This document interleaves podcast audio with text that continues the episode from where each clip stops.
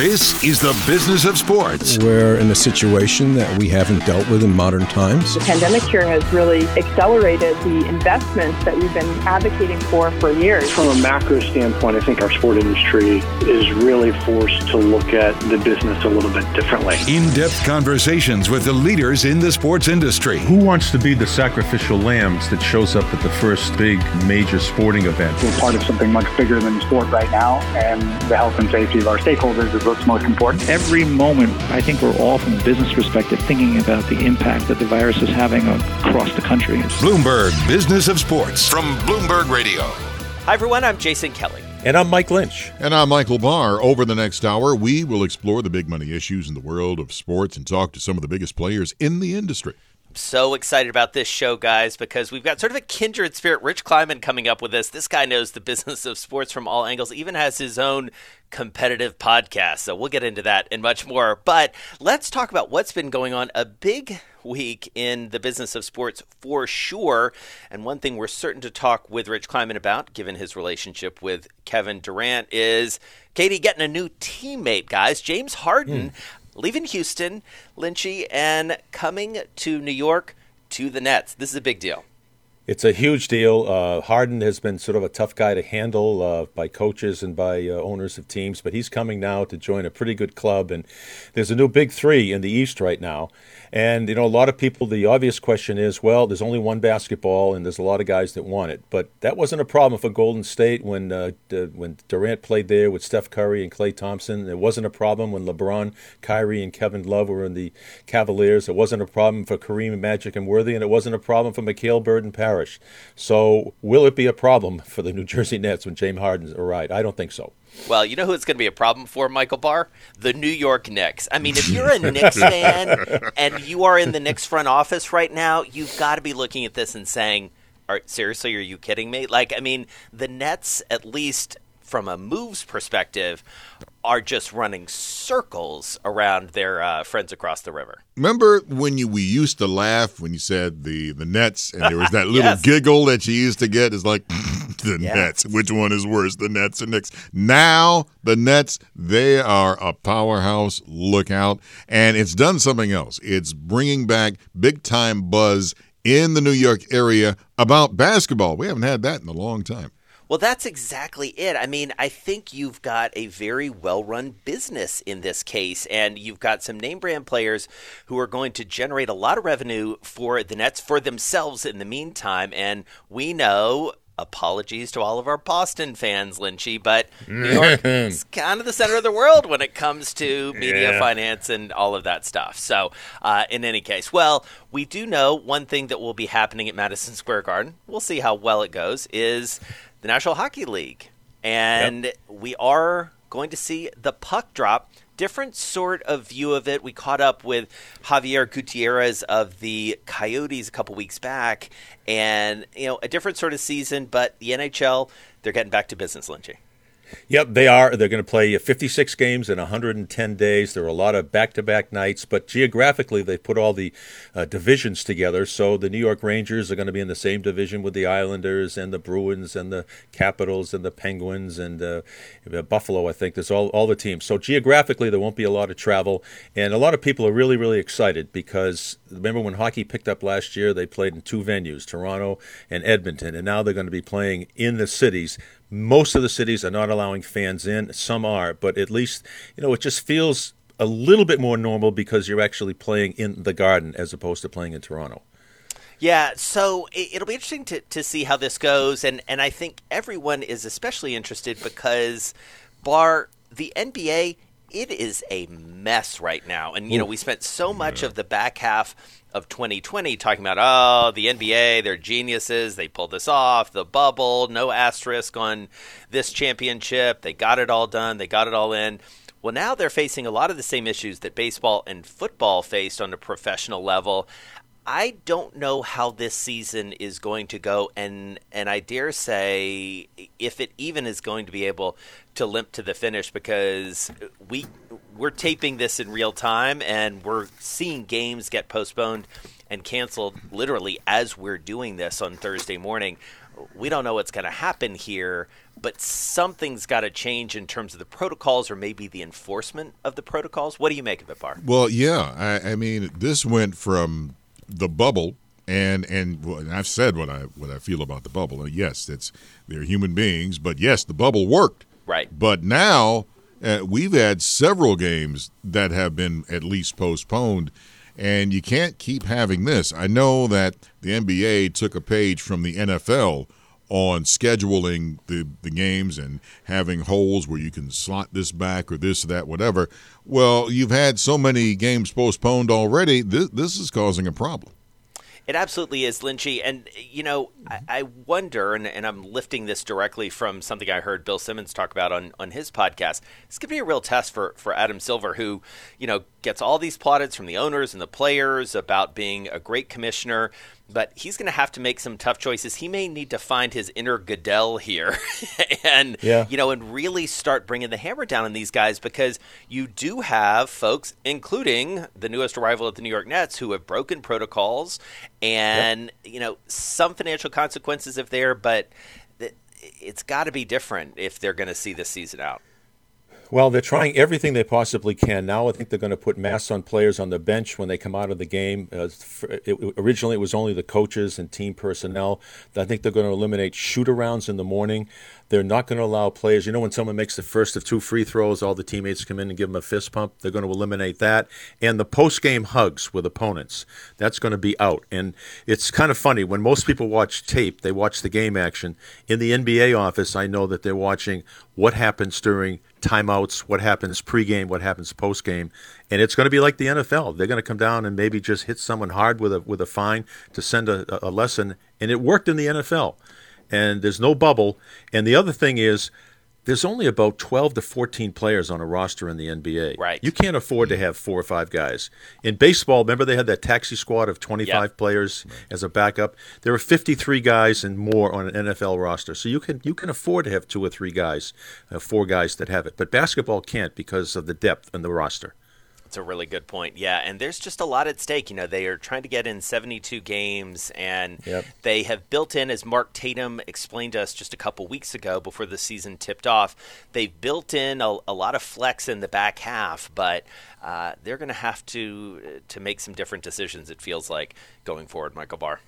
Yes, they are. And uh, the biggest thing that they're going to have to worry about is, and, and you mentioned it right from the get go, is that out of uh, the four major food groups, Adam Silver is the one that the NBA players like the best. And maybe that's going to change if uh, Silver has to crack down on trying to get these guys in line to, like, look, follow the rules. Because right. if you don't, the whole league's going to blow apart. So please do what you got to do. Today, totally psyched to be speaking with Rich Kleiman. He is the co founder of 35 Ventures, a guy I've gotten to know a bit. I certainly listen to his pod all the time, read what he's doing on the boardroom. So, Rich, really nice to have you with us and uh, very timely to have you with us because, wow, it has been quite a week in the NBA. Even we're taping this on a Thursday morning. Even the last 24 hours uh, have been nuts right here at, in our backyard and with the Nets. Tell us what's going on you know, I get to I get to you know get as close a view to what goes on behind the scenes in the NBA without being an agent and without being um, you know an NBA exec. I'm in a managed Kevin, so I get to see all of this, and the excitement of it is really incredible. And listen, it's it's uh, the NBA is now like no trade. I think really shocks fans, but yesterday I think fans around the league were really in like disbelief at what just went down, even though it was rumored for so long. Yeah. I didn't think it was going to happen. I thought it was just talk, and this was, oh, okay, that's nice. Gives the sports world something to talk about. And all of a sudden, bam, it happens. And now the Nets are this super team. Uh, I'm just wondering do you think that they're the team now that's going to win it all? Well, I mean, listen, I, uh, I, I work with one player in the NBA, so I'm always going to be biased and think that the team that KD is on is going to win. And um, you know, and they got three of the best players in the NBA, and we we've seen that in the playoffs, like having superstar players that can get a bucket whenever they need to. Um, especially two of them that have won a championship, one of them that's played in conference finals. They look great, but I also know from uh, watching the NBA so closely that like there's a lot of things that come into play, and it's, it's still brand new. So, you know, I guess the way you got to say the safe way is to say that the champ is always still the favorite, right, to the Lakers. But obviously, I'm biased, so you know I feel good about the Nets and the move they made. But still a long season, and also this year is so odd. Like I'm looking at the ticker as we speak, and it's it's just so it's scary at times to to see what's come of you know, obviously our whole world. But when you see the, the ticker at the bottom of Sports Center, just kind of talking about the games that are postponed, man, there's just so many variables to like do anything but just play, you know, like play one game at a time. And I think for Kevin, especially after missing so much basketball, like obviously he's excited and, and I think he feels good about his team, but he really is just enjoying being back on the court. And, you know, that's the best mindset to have right now, especially with what's going on. Rich, it's Mike Lynch up here in Boston. Obviously, we're not very happy that uh, James Harden is coming to the East. we got rid of LeBron, we got rid of Kawhi Leonard, we sent them out west, and now uh, here comes Durant, and here comes Harden, and you know one more obstacle to get to the NBA Finals. Um, knowing Kevin the way you know him, uh, he went to Golden State, and everyone says, "Well, there's only one basketball for Steph Curry, Klay Thompson, and Kevin Durant." The same questions are going to arise with the Nets. Do you foresee any issues at all in terms of uh, three big personalities and, and, and just stars sharing one basketball? No, I mean everything is like just like in business. You know, there's obviously going to be a lot of people having to understand what each people each person needs. You know, some James and Kevin have played together, but it's been a lot of years, and then there's other players involved, and you have a new coach who, you know, is perfect for this situation, is perfect to manage, um, you know, the different players involved. But I, no, because you know these kind of things these days, when these three guys um, and any of these superstars, when they join up, you have to understand that like it's done with thought. It's done with like them understanding that, like, yeah, of course I can go into a situation and change the kind of player I am. That's why they're so good, you know. So when I hear people say that, like, James never played in the system, no, he did play in a system. That was the system. And he can play in any system when you're that good. And Kevin's shown that, you know, and Kyrie showed that in Cleveland. So, you know, I actually think there's no three better players. Obviously, on paper, to a fan, they may not quite understand the intricacies of like how it can work on the court, or they don't slot a natural position on paper. But when you have players of that caliber that understand the game at the level they understand it, there's nothing that can keep it from working. You know, it's really just how far they can go. And, you know, and like I said, that comes with all the other different variables, and there's other great teams. You know, Rich, one of the reasons I love talking to you is you do approach this from a business perspective. And so I, I want to ask you, you know, as you look at, at the Nets as a franchise and you look at these players as brands, what does this do for KD? What does this do for the the sort of the brand of the Nets as it is clearly ascendant? I mean, you're a New York guy. I mean, you have seen up close and personal, you know, this team and this brand sort of eclipse that other team that plays across the river.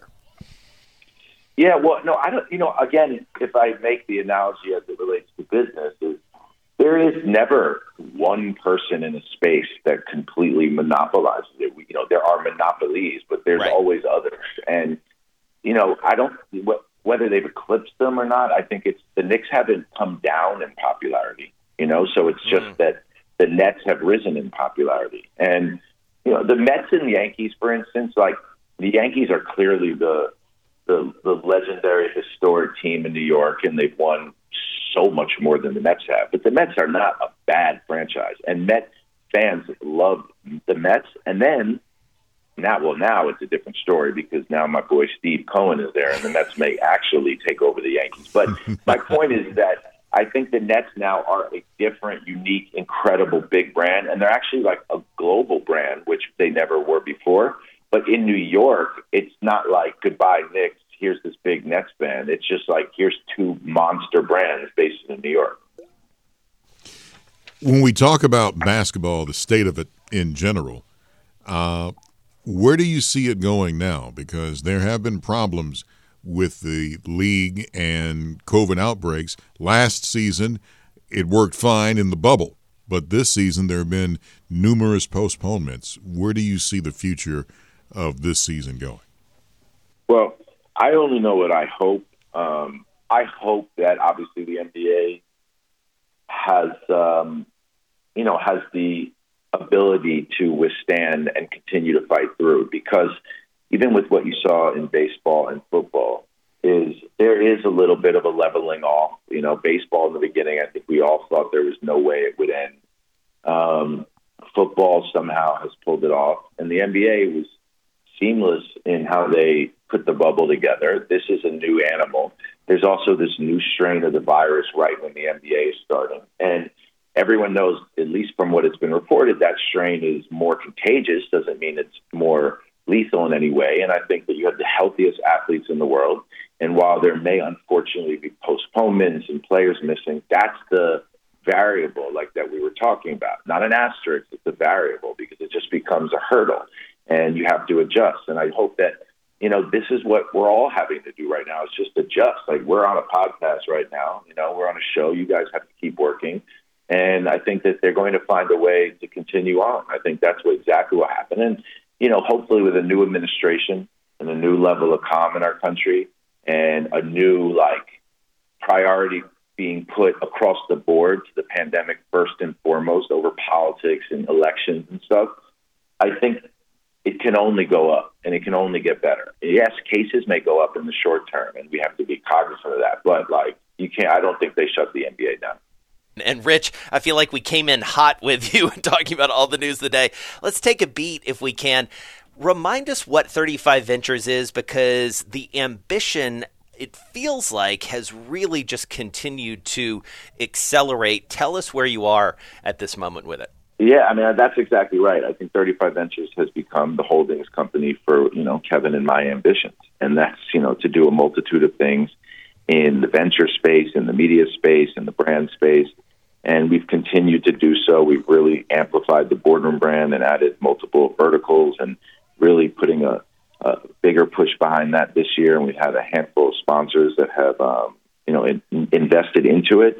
And then we continue to work on our, our full length docs. We have a scripted series at Apple that should release this year. Our foundation and the Durant Center in PG County are continuing to be a focus. So, you know, I think things will throughout years will be fluid and things that become the focus of our attention, you know, like the Philadelphia Union and that's the MLS team that we invested in. I think at some points throughout the year that becomes very top of mind, but it is really, you know, a holdings company for our ambitions, you know, and I and I think that we've created this incredible like-minded group of people to help us bring that to life and to collaborate with us. So, you know, we intend on staying relatively nimble, but some verticals of our business are growing where we're hiring people dedicated to that. And, you know, we'll keep building and doing this as long as we can. Take us back to the beginning, if you can, with the old black and white photos and how this whole thing started. can you tell us how it began? Well, I was fortunately born to color photos. And uh, I wish I'm I could say that. this is the um, part of the show, Rich, where where uh, Barr always shows his age. He he outs himself as a geezer by his own admission. But go on. Well, well, I can't listen. I couldn't go up for that ride with you, man.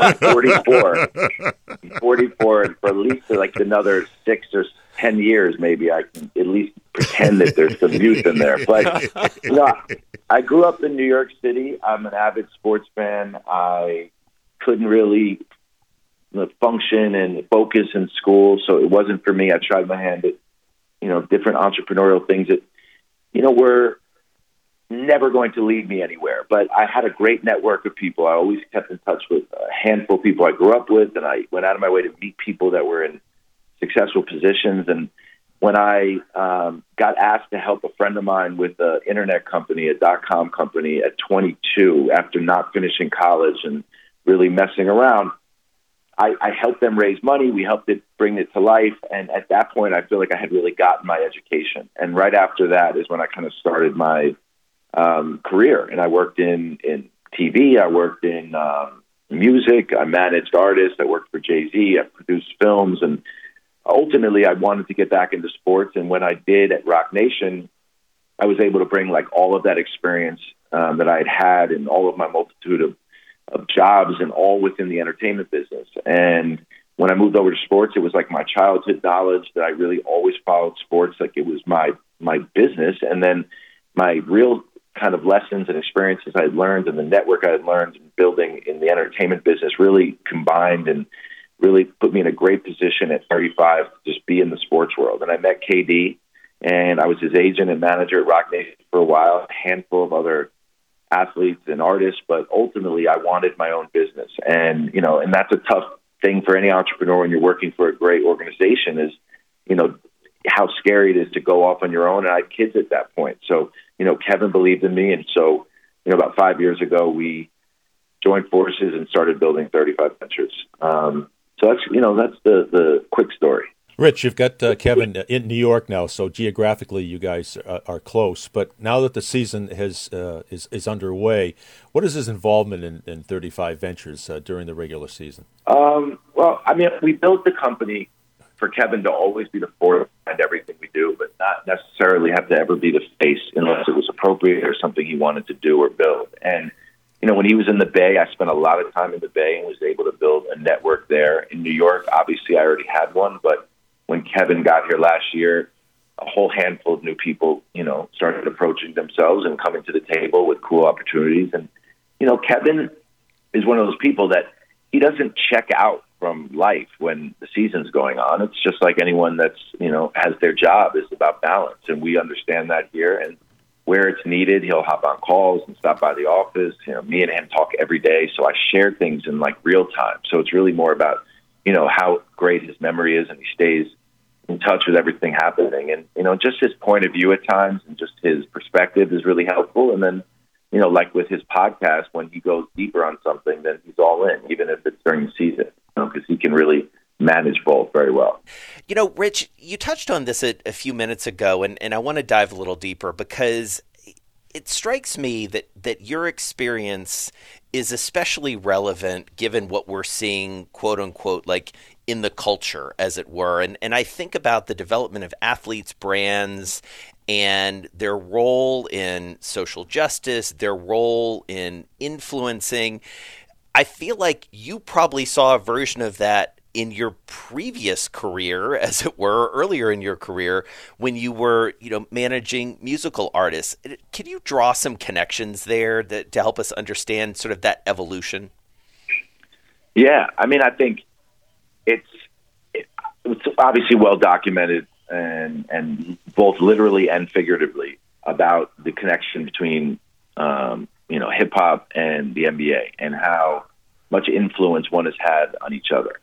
Um, but from a business perspective and from a brand perspective, I think that rap music and hip hop music and that entire um, kind of burst of this, you know, music culture and everything, 80s, 90s, 2000s, had the direct impact on what you see athletes doing now with their brands. And Jay Z, for instance, which I had the you know a luxury of being able to to um, watch firsthand, to me, built the most flawless business and never, ever, ever veered from who he was and built something and impacted so many different parts of the world of business by staying true to himself and really like leaning in on his taste and his style and his aesthetic and his gut. Always like talked about his gut.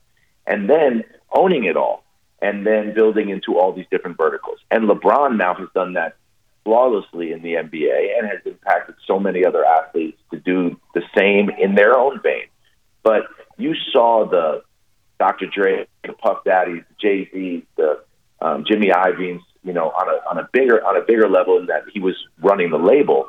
But these guys were building businesses that now you see throughout the NBA. That is a model, I think, throughout entertainment, which is that like my brand now becomes an entire enterprise and um, it's really incredible because I got to watch it and live it. You know, the artists I managed, Meek Mill, Wale, Solange, artists like J. Cole that I was able to A and R his album um, or be a part of A and R. I don't claim any of that, but you know, for me, I I saw like all of those artists starting to do similar things, and they don't all have to be Jay Z, right? And in the NBA now, everyone doesn't have to be LeBron to have to have their own enterprise, and and that's you know, and for me, this is just going to continue on and on and on. The agencies, though, now are hip to that, and CAA is not like I don't understand this new model. It's more we can create that model for an athlete and bring in the athlete's manager and create an infrastructure. So, you know, I think this is truly the future of it all.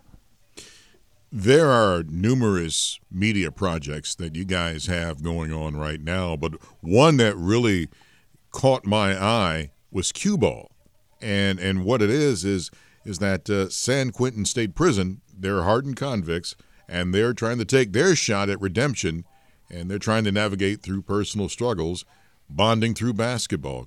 Take us through that because that that's really a, a great idea. Well, so it's a it's a interesting story. When Kevin first went to the Warriors, uh, Bob Myers asked Kevin and myself to go to San Quentin because the Warriors had gone a few years in a row. I think since Mark Jackson had been the coach, and they go to San Quentin early in the season, and there's a basketball team that calls himself the San Quentin Warriors, and they scrimmage with them. And it's not the actual Warriors that scrimmage; the players visit, but like the assistant coaches, some of the coaches, and Bob plays himself are, are all ex players. Then Joe Lacob's sons would play and um, you know, when Mark Jackson coached, he played. I think Steve Kerr might have played. And these guys play in a real game. I mean, the San Quentin Warriors are incredible. Kevin and I went there, and I mean, we walked through death row. We walked through places that like I could never imagine seeing. It was a, a unbelievable experience in, in so many ways, so many different emotions. And Kevin really was just Kevin, true and true himself, talking to all the inmates, having these incredible conversations. I remember Draymond was with us, and I think he was playing uh, spades or something with the inmates. It was just incredible for me to watch. And um, randomly, about two years later, a really good friend of mine, a producer, Jamie Patricof, told me that him and uh, uh, um, another director were working on something, a documentary called Q Ball in San Quentin. And they had distribution already, but they really needed someone to come in and amplify this project and really bring it to life and try to tell some of the stories and host screenings and and also help them with more access in San Quentin. And it was like completely odd and unique situation because they had no idea that we had just visited. So um, we kind of helped them just bring that to life. And this um, director, Michael Tolajian, did it, and it really was a special doc. So I don't know if you've had a chance to see it yet. but You guys should watch it. It's a really amazing story. And one of the inmates who got out ended up getting a tryout for the um, Warriors G League team. Mm, good. Hey, Rich, talk to me about the boardroom and its its different tentacles. I find that fascinating. That's something that uh, that you guys are deeply involved in. Yeah, no, I appreciate you asking because that's really like our baby. You know, um, I'm really fortunate to be in this position. Like because I managed Kevin Durant, I was able to um, have a platform to be able to do all of these things that I love to do throughout all these different um, forms of business. And as a kid, you know, I had all these entrepreneurial goals. I wanted to be in sports, and there really was no traditional, conventional way that I was going to be able to take to get there. I wasn't built for that. And I think today you see so many kids and so many people inspired by so many different, you know, entrepreneurs that have, you know, started their careers in different ways that they never imagined that you could take. And in the sports world especially there were so many new entryways to work into in, in the business and it included art and fashion and, and technology but it still was rooted in sports so i figured that there was an opportunity to create a brand and a platform where you really could get the information on what was going on in the sports world and sports business world in a different way than you would get from your traditional kind of business or sports business outlet. And it's really evolved now into more of like a uh, what we hope one day is like a Gen Z Forbes, where we're really like talking about um, the world of sports business and culture in um, you know in the way it looks to us. And we have podcasts we have original video series we have a newsletter we have a, a college series and a trading card vertical. And um, you know we didn't raise any money for it we really built it as like a fabric of our business and it's really started taking off and we're launching our new site boardroom.tv which will be housing all of this in like a week or two so you know i hope you guys enjoy it and i'm really excited about it so, Rich, as you guys sort of go through and you assess what to do, what not to do, I mean, help us understand the screen. You know, what are some of the basic questions that you're asking? Because I would imagine, you know, folks are coming at you all the time. The world is your oyster. You know, you've got huge brands backing you already and, and associated with you. How do you decide, like, what, what's the general process?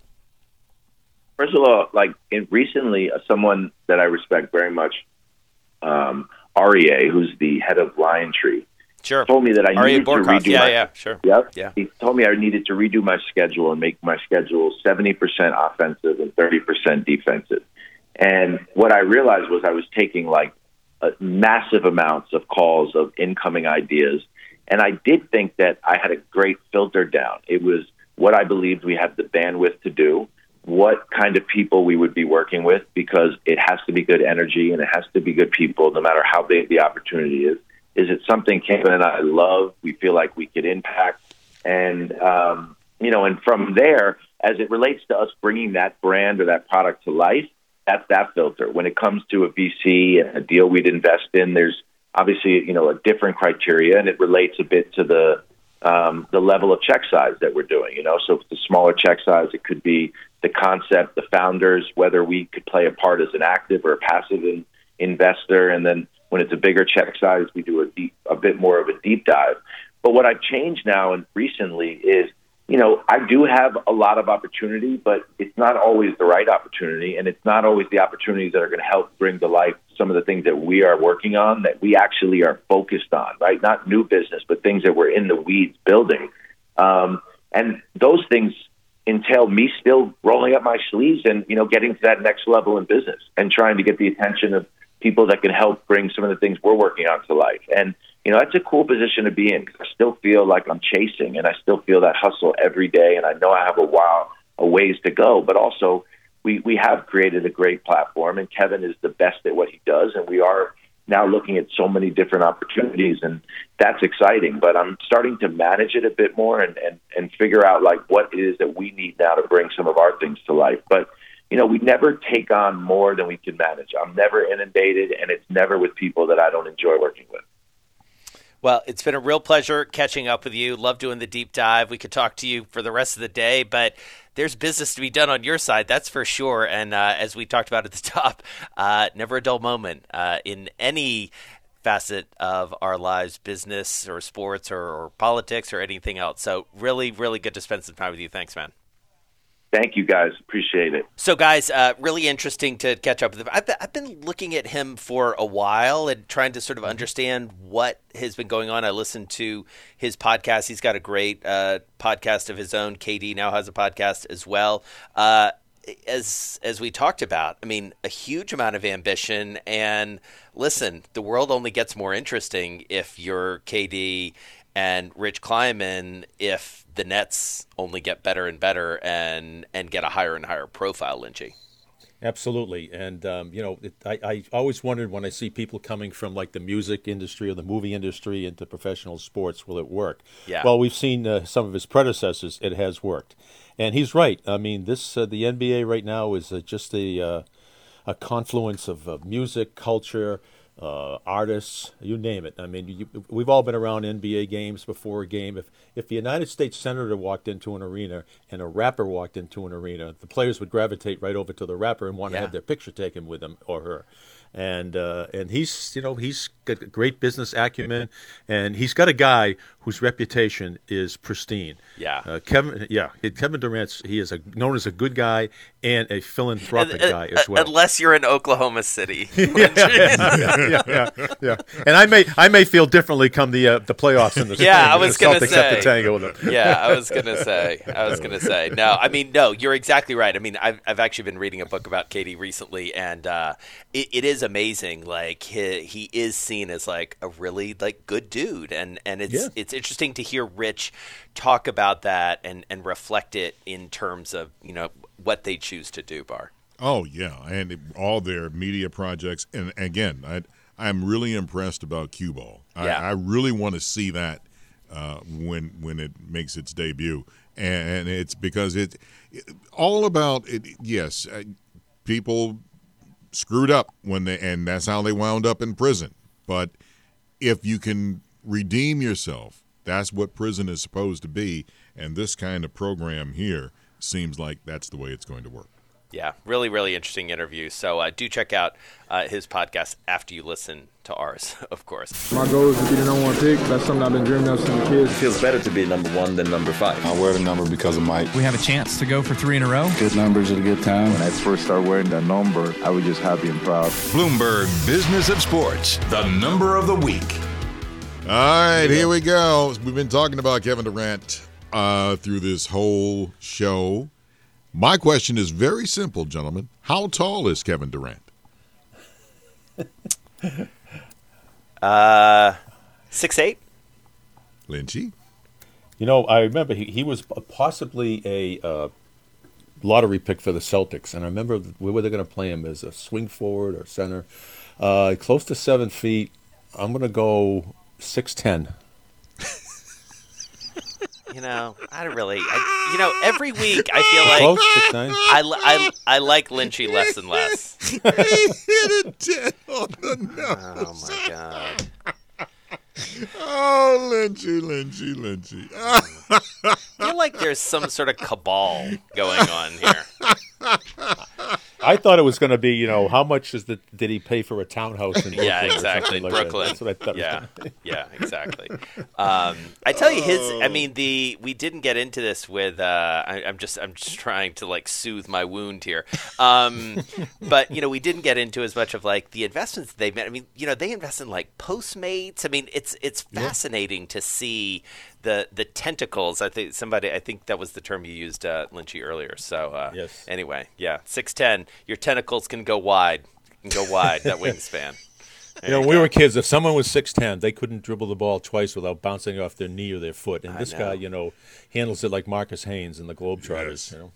Yeah, lot lot to uh, lot to look forward to. I mean, what a timely interview too to catch Rich on the day uh, that it, that it's all happening for uh, it's all happening for the net. So we'll see where that goes. Great job by our producers. Again, it was good get. Exactly. Well, you've been listening to the Bloomberg Business of Sports. We're here each and every week at the same time, plus online wherever you get your podcasts. Those drop Mondays, Wednesdays, and Thursdays. And tune in on Monday and check out our podcast feed as well. A special edition for Martin Luther King Day. We catch up with Curtis Granderson and some of the guys who put together the Players Alliance. It is an alliance of black former and current Major League Baseball players doing some really important work. And uh, you're going to enjoy this conversation uh, with Curtis, Chris Young, Chris Dickerson as well about all the work they're doing. In the meantime, I'm Jason Kelly. Find me on Twitter at Jason Kelly News. And I'm Mike Lynch. You can follow me at LynchyWCVB. That's right, Lynchy, our Houdini. I'm Michael Barr on Twitter at Big Bar Sports. You're listening to Bloomberg Business of Sports from Bloomberg Radio around the world.